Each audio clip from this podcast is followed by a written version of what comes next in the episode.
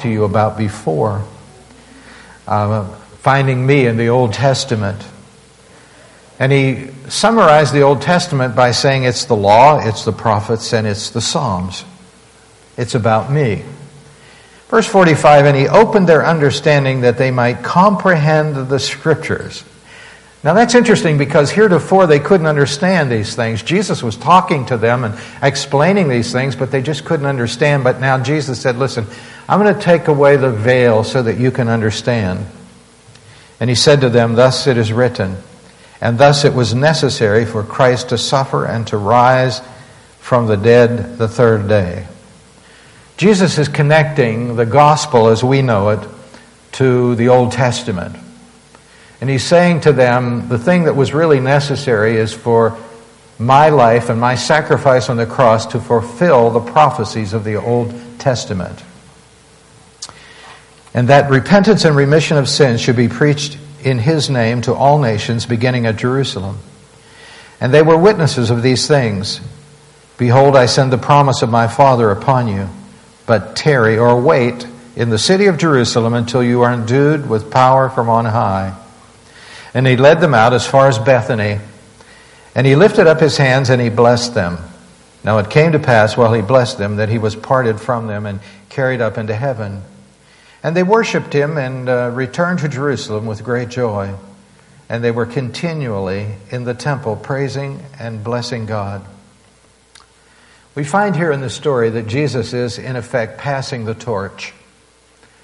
Uh, for these thirty-three years of his life, he has been walking across the pages of history. And now he is ready to leave, and he's ready to give his followers what we call the Great Commission. And uh, this is certainly happening at, a, at an apropos time, because right now is, uh, in my estimation, uh, the beginning of summer. I call summer June, July, and August. And these are the times of our life that we have to be strong in the Lord, I think more than ever, because there are so many distractions that take us off focus. Sometimes in the middle of the winter, we come to church, we huddle together, we, we have our cell groups, we have our Sunday school classes, and we, we stay pretty well focused. But in the summertime, people are traveling. They're, they're, they're just going all over the place, and it's hard for, harder for us to stay focused. I heard about a young boy. He asked his mother and his grandmother to play with him in his new sandbox in the front yard.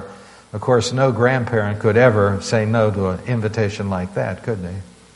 And so they did. Mother and grandmother got, he equipped them well with a shovel and a pail, and they began to use it at his request. And as the two women became involved in conversation, they began to notice that people passing by seemed very interested in what they were doing.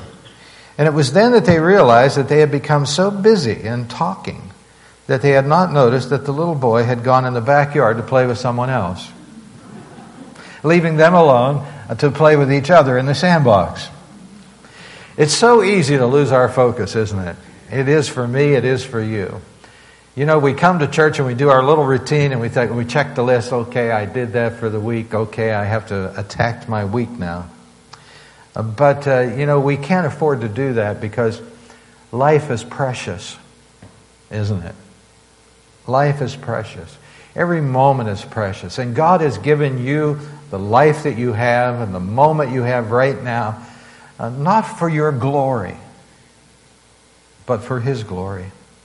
And in order for us to fulfill the purpose for which we were born, we have to stay focused. Jesus stayed focused all the way to the cross. Uh, his mission now is completed. We call it redemption. It's the crux, the apex, the grand finale of what Jesus did on earth. He purchased our salvation by paying the price for our sins. And, and he said when he died on the cross, it is finished. And that simply meant that every single thing that was ever needed for your soul's salvation was at that point in time completed. Never to have anything more added onto it but your faith, that's all. Your faith had to be added onto it. And when he was praying to his Father in John seventeen, he said, I've finished the work which you've given me to do. And so now Jesus kind of like uh, theoretically washes his hands and says, okay, now I've done my part. Now it's up to you. And so here we find these disciples, and uh, he is passing the torch to them. These are his last words to his disciples on earth. Now, some of your Bibles have a division between verse number forty-three and verse number forty-four, and that's a good thing, because if your Bible doesn't have a division there, draw a line through it, because a new section starts in verse forty-four. Verse forty-three back is talking about another appearance of Jesus. This is the last appearance of Jesus. And he says here in verse forty-four uh, that uh, he came to fulfill the writings in the Old Testament. That is the source of our mission. Where does this whole idea of mission come from? You know, uh, you've heard it many times, you're on a mission and I'm on a mission. Where's it come from? Well, it comes from the Bible. We call them the writings. It's wrapped up in what we call revelation. Why? What we know about God is what he has revealed to us. And he has revealed to us certain things in certain ways. And one of those ways, you may have heard this before, is called general revelation. And that means when you go to Uniontown in the fall, drive up the mountain on the summit there, and uh, look back over Uniontown uh, and see those gorgeous trees up there, and you say, who painted that? That's the most beautiful sight I've ever seen. That's general revelation. And it's given to us in the Bible this way. Psalm nineteen, the heavens declare the glory of God. The skies proclaim the work of his hands. Day after day they pour forth speech. Night after night they display knowledge. There is no speech or language where their voice is not heard. Their voice goes out into the earth and their words to the ends of the world. Whenever you look at the sky, you say, boy, who did that? Well, you know, there's an attack against creation, of course, in our schools and in our colleges, and and uh, professors try to intimidate our students. Uh, much of it can be dated back to Charles Darwin. That name is familiar to you. But, you know, he struggled even with his own theory of evolution.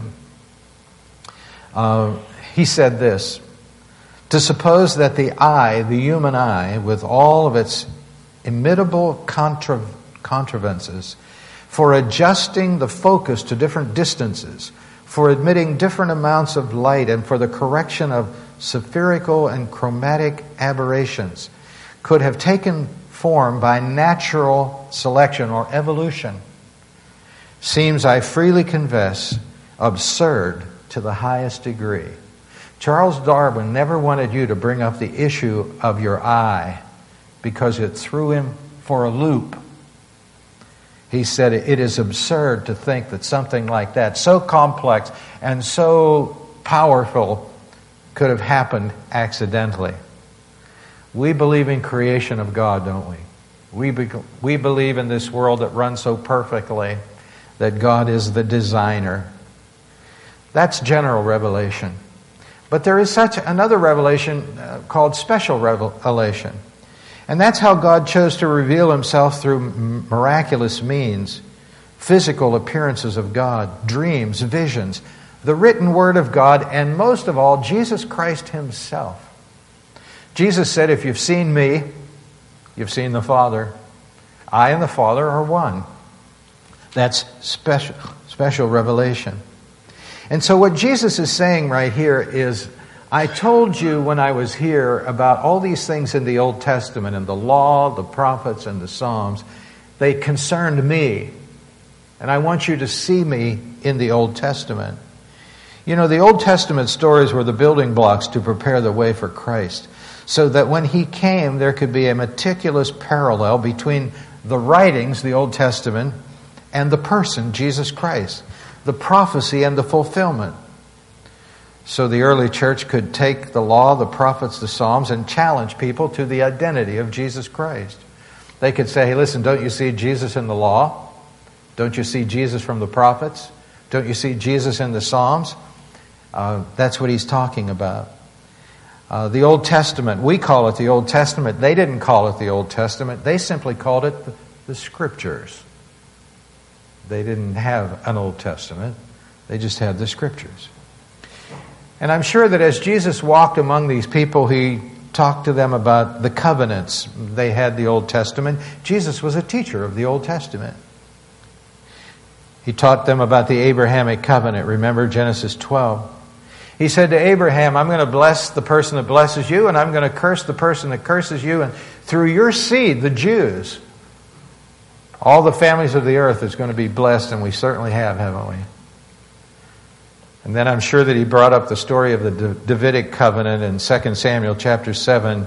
The Lord says, I'm going to perpetuate your throne, King David. And one of these days, somebody is going to sit on your throne that will reign forever. And that is none other than Jesus. And then there was the new covenant, and that promised a new heart.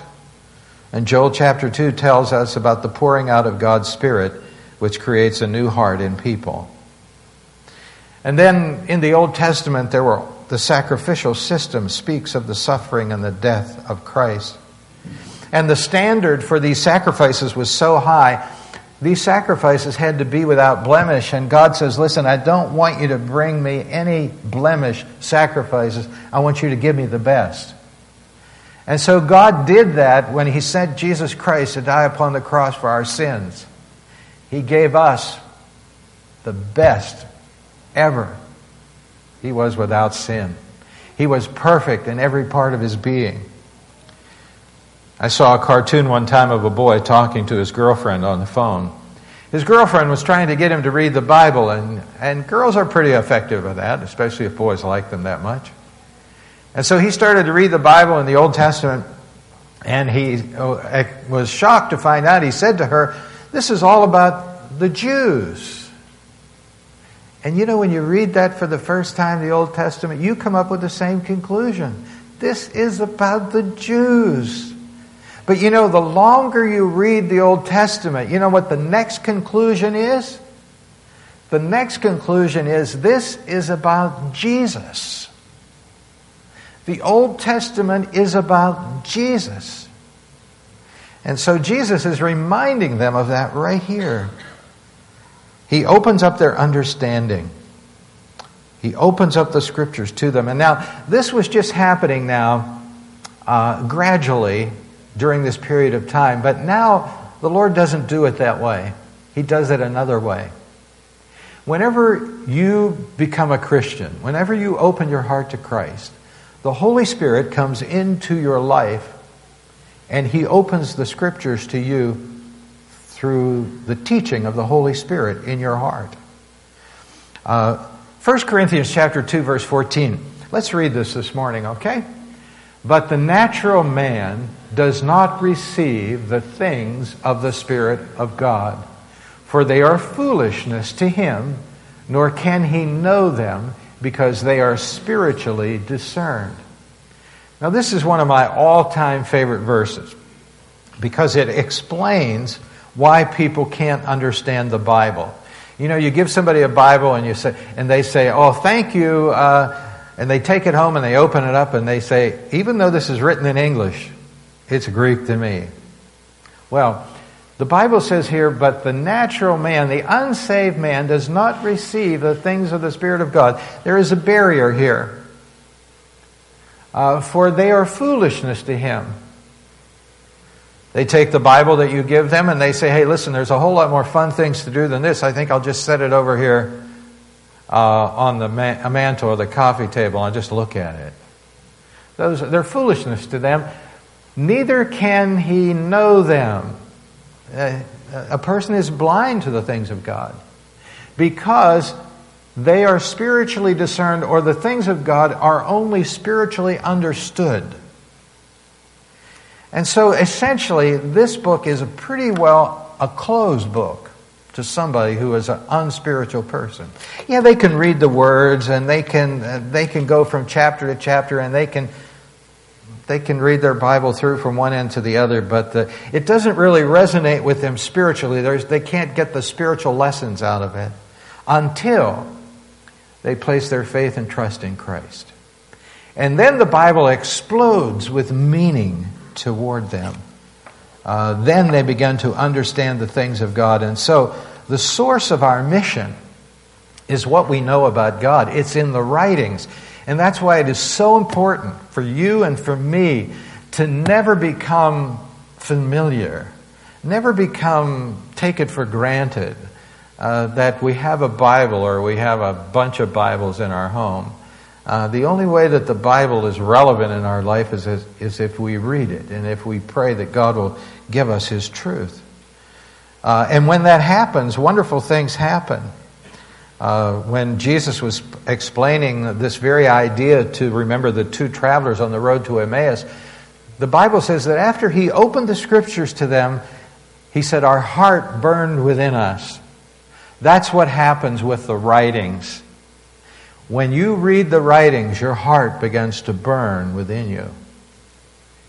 How am I going to live this out? How can I share this with my friends? How can I make a difference in my world? That fire will be, begin in you to burn.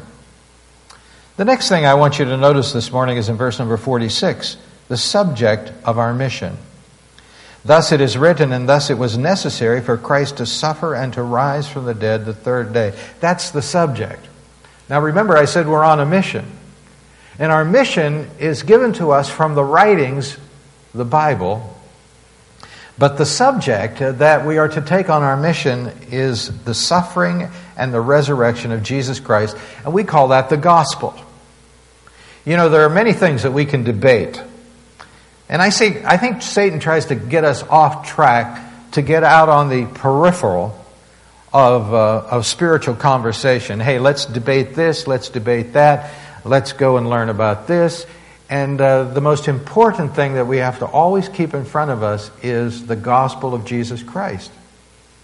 Because, you know, you can go out there and you can debate these issues, and you can walk away and maybe sometimes even win the debate. But will that really help that much a person who is in need of Christ? Uh, what a person really needs is the gospel message of Jesus Christ, that Jesus died upon the cross for their sins. Isaiah chapter fifty-three, He was wounded for our transgressions. He was bruised for our iniquities. The chastisement for our peace was upon Him, and with His stripes we are healed. That's the bullseye. Don't let the devil get you off track. Shoot for the center, the gospel of Jesus Christ. The world needs that more than any other single thing in this world. And so that's the subject. That has to be the subject. When we talk to people, we have to say, hey, you know, that's interesting. Let us deal with that later. Now let me explain what Jesus did for us upon the cross. That's hitting the bullseye right there. Now, what is the response that we want to see from that? Look at verse forty-seven. That repentance and remission of sin should be preached, beginning in Jerusalem. That's the response we want to see. Repentance. I think it was D L Moody who said one time that repentance is the tear in the eye of faith. When Peter was preaching on the day of Pentecost, this is what he said. Repent. Let every one of you be baptized in the name of Jesus Christ for the remission of sins, and you'll receive the gift of the Holy Spirit. What is repentance?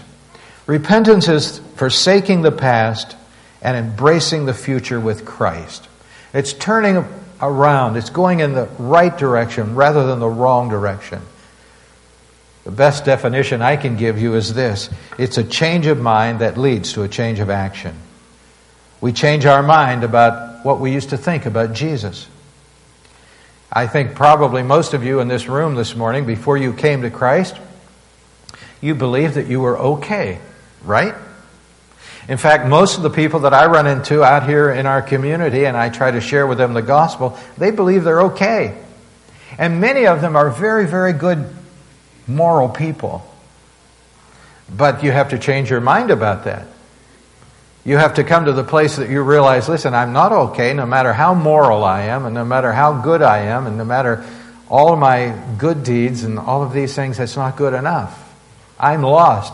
I'm separated from God. Repentance means you have to change your mind about that. You have to agree with God rather than what you, what other people are saying about you. And so this message of repentance has to be preached. People do have to change their mind. in order for their attitude to be changed toward God and their life to be changed. And he says, I want you to preach repentance in Jerusalem. And I think when he said that here, their, their, their heart probably sunk, because that's the hardest place to preach. The hardest place to preach. Listen, they just crucified Jesus on the cross in Jerusalem. Their thought would be, I'd like to get out of town here. This is one very dangerous place. And so Jesus said, you got to begin in the hardest place. You know, I, I think most of the people in our church, if you're like me, you work off of a to-do list, don't you? You get up in the morning and you, you start writing to-do. I have to do this, I have to do this. And the list kind of goes like this.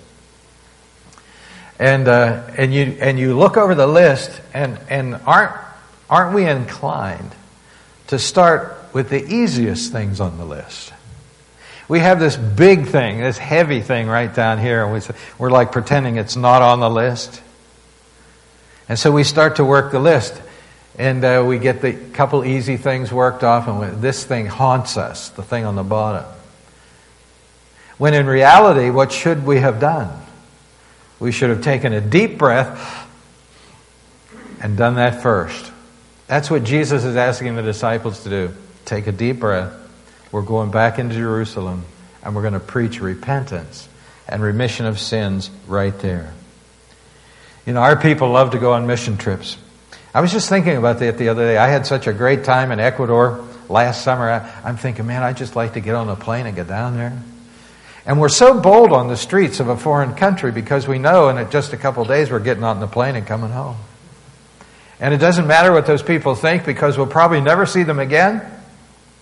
But you know, when we go to work in the office and our buddy is over there in the cubicle, or our boss is over here and we're conversing, it's it's really, really tough for us to deal with that, because we know that if it goes haywire, things uh, things won't work out very good for us in the future. Our relationship is could be exploded.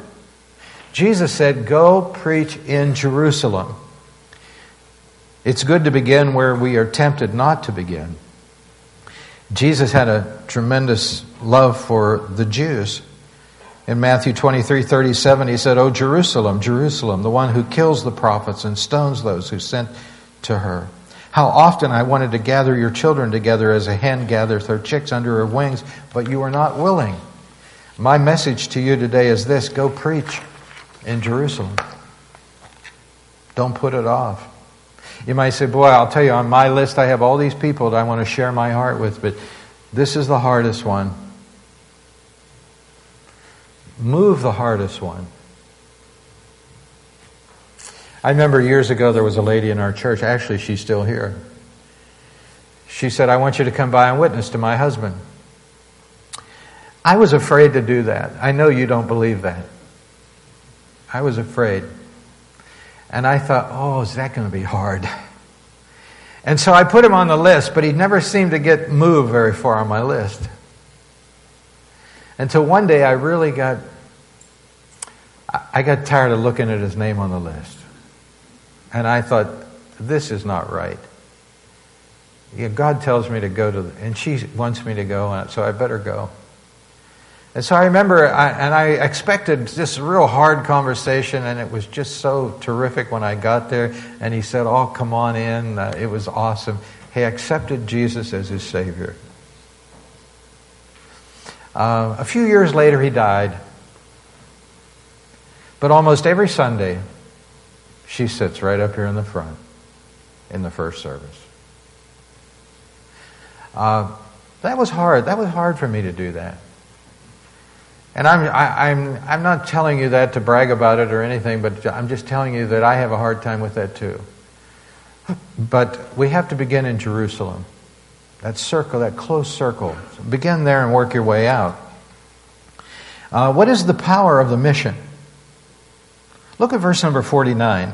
Behold, I send the promise of my Father upon you, but tarry in the city of Jerusalem until you are endued with power. That's the power of the Holy Spirit. That's what we need. It was promised, it was the pro, it's called the promise of the Father because it was promised in the Old Testament. Joel chapter two.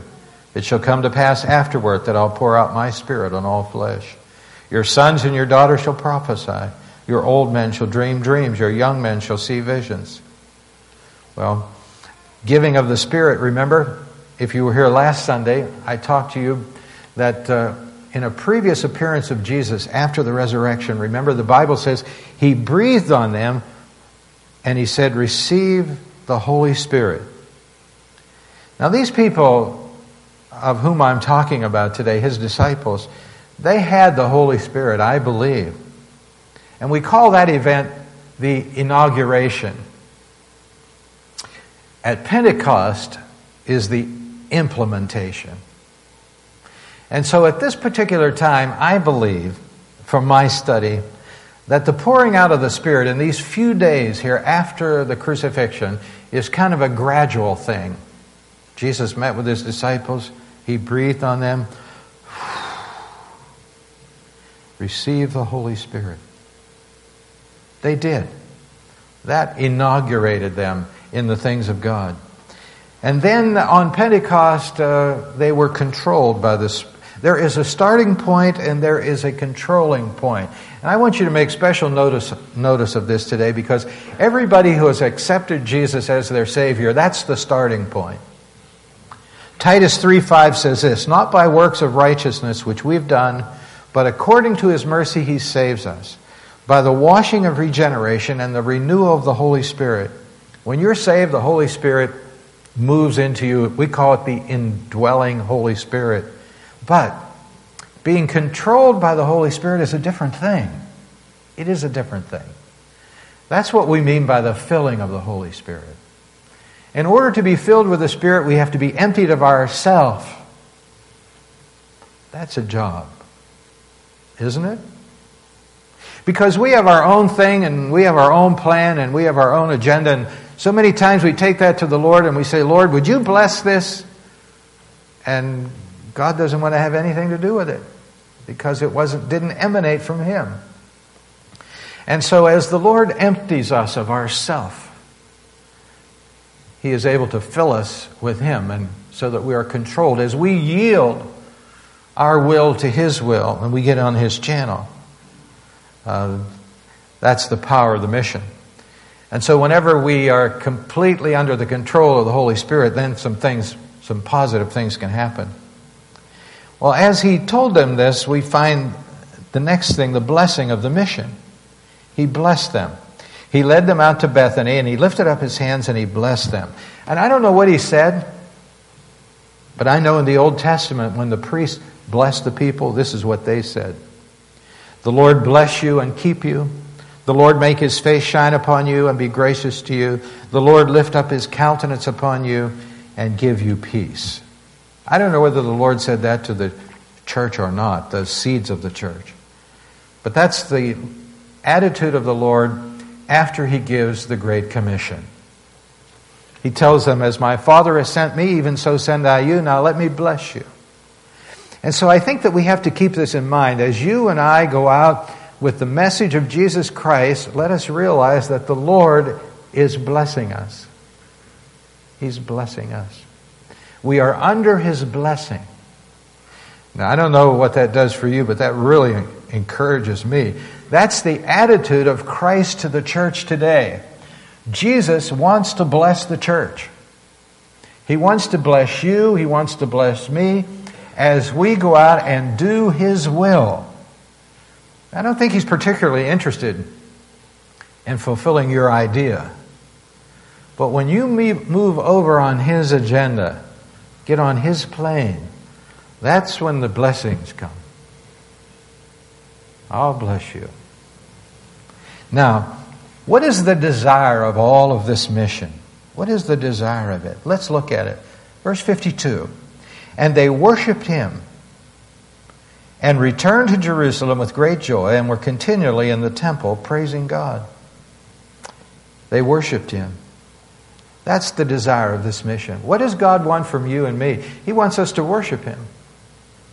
And what that means is to hold him in the highest esteem of any other thing in our world, any other thing in our life, to hold him up, to adore him and to cherish him and to communicate that to Him, not only by what we say, but by what we do, to worship Him. Uh, the, that's what happened. These people finally knew with clarity who Jesus was. They finally learned. They put it into focus. Even Thomas said, "You're my Lord and my God." The whole picture came together for them, and this was their response. The only appropriate response to Jesus' gracious life and message of salvation is worship. And so this is why you and I need to be focused. We need to focus on the writings, which give us Jesus in the Old Testament. We need to be focused on being yielded to the Spirit. And we need to be focused on giving the gospel. And as we do that, uh, there's something inside of us that evokes worship to Christ. Now, Jesus is ascending into heaven here. And uh, this signifies the end of His earthly ministry. It signifies success in His earthly work. It marked the return of Him to His former glory. And it allowed Him to begin to prepare a place for you, because remember, that's what He said in John chapter fourteen. When I go away, I'm going to prepare a place for you. It ind- indicated the beginning of a new work, the work of Christ as the high priest. And it set the pattern for His return. As He visibly ascended into heaven, one of these days He's going to come back down to earth that same way. And the Bible says every eye shall see Him. And so here He is, and He has, in a nutshell, given these disciples His last words. And He has taken the torch, which He has held, and He has placed it in the hands of His disciples. And so here we are, removed by hundreds of years, the next generation. We're the torchbearers. We really are. You know, the flame in the marathon tower in each Olympic stadium is the most recognizable symbol of the Olympics. Dating back to ancient Greece, when the athletes competed in a relay race and they passed the torch from one another to the last runner. Many years, for many years, the flame was extinguished due to neglect and turmoil in the world. But it was officially reignited in nineteen twenty-eight. The idea of the marathon rally was started again in nineteen thirty-six from ancient Olympia to Berlin. It took twelve days, thirteen nights, three thousand three hundred participants as they passed the torch one to another. Well, here we find in the Bible a passing of the torch. God has handed to you a torch to bear for Him in your lifetime. That torch is the light of the gospel. It's the knowledge of God in our world. And I'll tell you, we really need to hold the torch pretty high. Because in our world, in America, the land of the home, uh, the land of the free and the brave, it's getting darker and darker, isn't it? And the torch is going to make more difference than ever as we hold it up. Uh, when our kids go off to college, they're going to be tried to be intimidated. Uh, and the college professors, some of them, most of them, are going to say, listen, uh, black is white and white is black, and our kids need to be able to stand up and say, no, sir, uh, it doesn't it doesn't work that way. Uh, we are the light of the world. We are the light of the world. Uh, and so Jesus has given you a torch, and He's given me a torch. And, and this summer, I want you to, every day you get up this summer, to look around the room before you leave your bedroom and say, okay, where's the torch? Where's my torch? I'm picking it up. And when you go on vacation and you say, I just got to get out of the burg for a while. I just need to get out of here. And I need to sit on the beach and stare for at least two days. Uh, that's okay. Just take the torch, okay? Just take the torch. Don't lay it down. Don't lay it down. As my Father has sent me, even so, send I you. You're the torchbearer. Let's bow our heads in prayer. With our heads bowed and our eyes closed this morning, Maybe you're here today and maybe you've never opened your heart to Christ. Maybe uh, maybe you've gone to church, maybe you're a good person, but the Lord is showing you that uh, that's not good enough. That's not God, what God re- requires for salvation. The thing He requires is a change of mind, to tell Him honestly from your heart that you're not good enough and that you're separated from Him because of your sins. I'd like to invite you to invite Christ into your heart this morning in our church. Right there in your seat where you sit, just pray a simple prayer to Him of faith and say, Lord, I know my sins have separated me from You. Forgive me. I repent. I turn away from those things which are unpleasing to You. I turn to You. And You alone is my sole salvation. Just in your own words from the bottom of your heart, just cry out to the Lord and say, Lord, this is it. I want to be on Your team. You're here today and may, and you're a Christian, and, and but you're far from the days where you got up in the morning and said, where's my torch? The pressures of life have overwhelmed you. You become preoccupied. And I know that's easy for all of us. I, I want to ask you today, on the beginning of our summer months, to say to the Lord, Lord, I'm picking up my torch again. I'm picking it up. I'm going to carry it. I'm going to be a torch bearer in my generation for the for my lifetime. Let's commit ourselves to that end today. Dear Lord, we thank You so much for this, uh, the last exhortation, the last commission that Jesus gave to His disciples on earth. We pray that we will be able to internalize Uh, this in our world today. And when we uh, make our way of, away from this hill today, we pray that all of us will visualize in some way that we are carrying the torch into this dark world in Your name. In Jesus' name we pray. Amen. Let's stand together as we sing our closing song. And if you'd like to come and pray about anything that's going on in your life or the life of a friend, just feel free to do that now.